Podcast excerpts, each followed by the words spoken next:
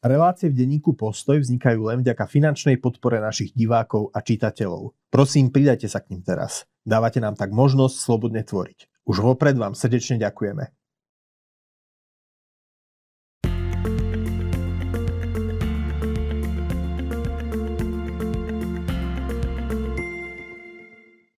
Milí priatelia, dovolte, aby som vás privítal pri ďalšom vydaní našej videorelácie Knihomolov zápisník. Výspev z národného jazyka sa posudzuje nielen podľa množstva a úrovne domácej literárnej tvorby, ale tiež podľa toho, či sú v jazyku dostupné kvalitné preklady jednak kanonických diel svetovej literatúry a v nadväznosti na to aj najdôležitejších diel jednotlivých literárnych žánrov. V tomto zmysle je dobrou správou, že v posledných rokoch boli do slovenčiny preložené viaceré klasické diela svetovej science fiction literatúry, ktoré sme doteraz mohli čítať akurát v anglických origináloch alebo vďaka prekladom do českého jazyka. Pre príklady netreba chodiť ďaleko, vydavateľstvo Premedia takto vydalo román Duna Franka Herberta aj s jeho pokračovaniami. Slovart najprv prišiel s Douglasom Adamsom a jeho dielom Stopárov z prievodca galaxiou a neskôr k tomu pribudla aj cyberpunková trilógia Williama Gibsona pozostávajúca z románov Neuromancer, po slovensky Neuromant, Count Zero, alebo po slovensky nulák a Mona Lisa Overdrive, alebo v slovenskom preklade Mona Lisa na plné gule. Ako fanúšik cyberpunku mám z tohto počinu veľkú radosť. Vydavateľstvo Lindeny zase prišlo s prekladmi diel spisovateľa Isaaca Asimova ako Ja robot a tiež s jednotlivými dielmi jeho známej série o nadácii. Vydavateľstvo Mamáš zase začalo vydávať slovenské preklady románov Artura C. Clarka o Rámovi a tento rok vyšla v tomto vydavateľstve aj pozoruhodná a vysoko kontroverzná kniha, o ktorej budeme hovoriť dnes. Román Hviezdna pechota spisovateľa Roberta Heinleina. Na tomto mieste si nejeden z vás položí, aký ste otázku. Hviezdna pechota? Nebol to náhodou nejaký film? Áno, je to tak. Román, ktorý tu držím v ruke, poslúžil ako námet pre rovnomenný film v angličtine Starship Troopers režiséra, režiséra Paula Verhovena z roku 1997. No ten film sa knihou len zbežne inšpiroval, viaceré dôležité dejové vrstvy úplne vynechal, iné pozmenil na nepoznanie a ďalšie veci, ktoré ani v románe nenájdete, si dovymýšľal. Filmová hviezdna pechota by mala byť posudzovaná oddelenie od svojej románovej predlohy aj kvôli tomu, že režisér Verhoeven sa neskôr priznal, že z románu v skutočnosti prečítal len prvé dve kapitoly. Čiže je to pekné, že idete sfilmovať knihu a ani ju vlastne nemáte celú prečítanú. A poďme však k, samot- k románu samotnému a k jeho deju. Príbeh hviezdnej pechoty sa odohráva niekoľko storočí v budúcnosti, kedy národy Zeme žijú zjednotené, zjednotené v tzv. Teránskej federácii. Ľudstvo kolonizuje planéty v iných hviezdnych sústavách a medzi časom narazilo už aj na mimozemský život. Rozpráva, čo má hlavným hrdinom, je mladý muž menom Johnny Rico. Vyrastá v zámožnej rodine a jeho otec má pre neho pripravenú kariéru v biznise. Namiesto toho sa však Rico rozhodne nasledovať po strednej škole príklad svojho najlepšieho priateľa Karla a spoločne sa prihlásia do ozbrojených síl. Riko skončí v mobilnej pechote, ide v podstate o obdobu súčasnej námornej pechoty, akurát prenesenej do ďalekej budúcnosti. Inými slovami ide o vojakov, ktorých vesmírne lode dopravia na cudzie planéty, tam ich vysadia a oni potom bojujú ako, fakticky ako pozemná armáda. Dej sa najskôr odohráva v výcvikom tábore, kde si v kanadskej pustatine, kde sa z Rika stáva postupne vojak. E, tu zažíva rôzne dobrodružstva, rôzne príhody. Neskôr potýčky s mimozemskou rasou pavúkovcov vyústia do zničenia mesta Buenos Aires a rozputania skutočnej medzihviezdnej vojny medzi ľudstvom a pavúkovcami. Tieto pavúkovce, označované v knihe aj proste ako chrobáč, sú akousi kolektívnou inteligenciou, ktorých spoločnosť je usporiadaná podobne ako spoločenstva mravcov alebo termitov. Johnny Rico sa po výcviku zúčastňuje protiútoku na domovskú planétu pavúkovcov Klendatu. Nechcem ísť príliš do detajlov, aby som neprezradil dôležité prvky deja. Stačí, ak poviem, že čitateľ sleduje jednotlivé bojové scény i postupnú vojenskú kariéru hlavnej postavy od vojaka až po dôstojníka aj s náležitým charakterovým vývojom. Zaujímavé sú, zaujímavo sú opísané nielen jednotlivé bojové strety, ale aj zbraňové systémy budúcnosti. Autor veľa priestoru venuje napríklad pancierovým skafandrom príslušníkov mobilnej pechoty, ktoré zvyšujú silu a rozširujú bojové schopnosti vojaka. Tie pancierové skafandre sú niečo medzi mechanickým oblekom Ironmana a bojovým exoskeletom žoldnierov z Avatara. Robert Heinlein v tejto knihe bol jedným z priekopníkom tohto typu vojenského odevu, ktorý dnes skúmajú aj samotné armády ako istý druh bojového úboru budúcnosti. Čitateľ si užije aj drsno vtipné vojenské hlášky kombinované na druhej strane s celkom hlbokými úvahami. Spomeniem len ako príklad dva citáty z knihy, ktoré sú akoby definíciou jednak vojny a jednak mieru. Na jednom mieste sa píše, citujem, vojna je riadené, je riadené násilie vykonávané s politickým zámerom.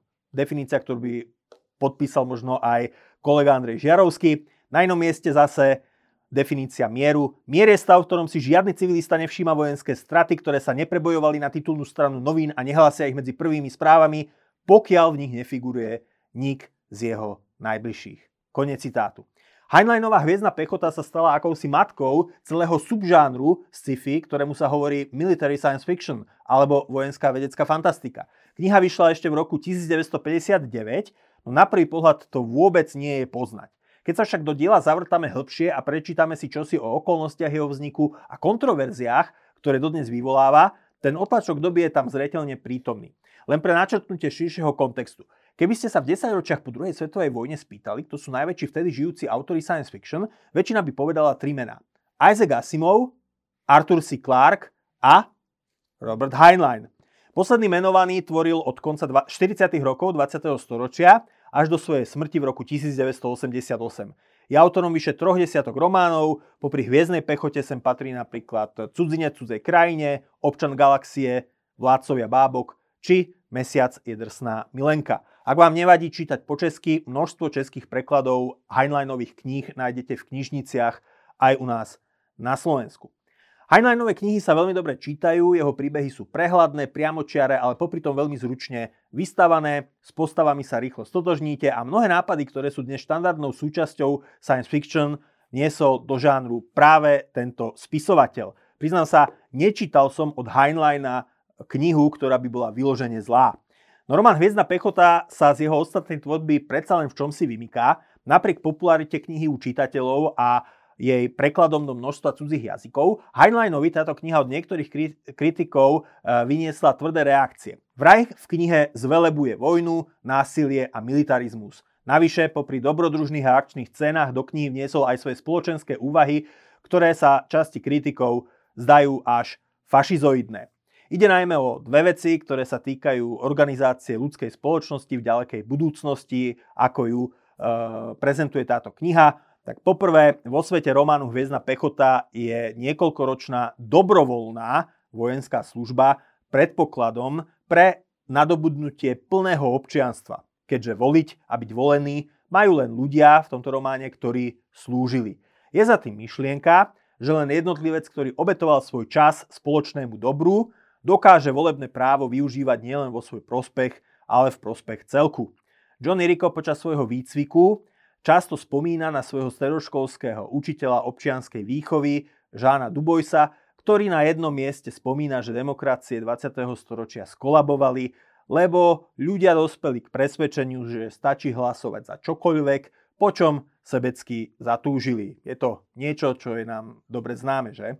Pre niektorých čitateľov je však hlasanie takýchto myšlienok priveľa, no spoločenské zriadenie, ktoré Heinlein opisuje, nie je vojenskou diktatúrou, ale skôr akousi demokraciou veteránov. Inými slovami, vojenská služba v tom románe nie je povinná, je dobrovoľná a ľudia majú garantované svoje základné práva. A všetci ľudia, s výnimkou aktívneho a pasívneho volebného práva, ktoré sú vyhradené absolventom vojenskej služby z dôvodov, ktoré som už popísal.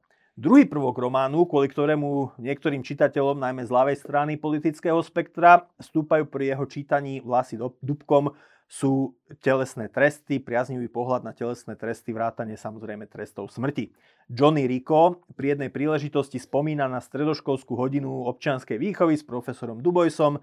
Ten svojim študentom opisuje, ako sa v druhej polovici 20. storočia rozmohla kriminalita mladistvých, ktorým kvôli módnym výchovným teóriám nikdy nikto nedal e, doslova pozadku.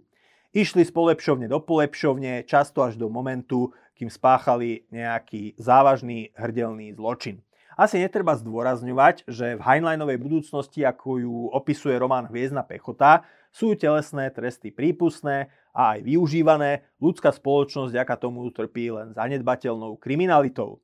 Toto je samozrejme silná káva pre progresívneho čitateľa, ktorý vízie budúcnosti vníma ako projekčnú plochu pre svoje vlastné politické predstavy a myslí si, že budúcnosť vždy smeruje len k nejakému, nejakej lavicovej predstave o progresu. Vezmite si len rôzne súčasné tlaky, aby sa rodičom úplne zakázalo fyzické trestanie detí.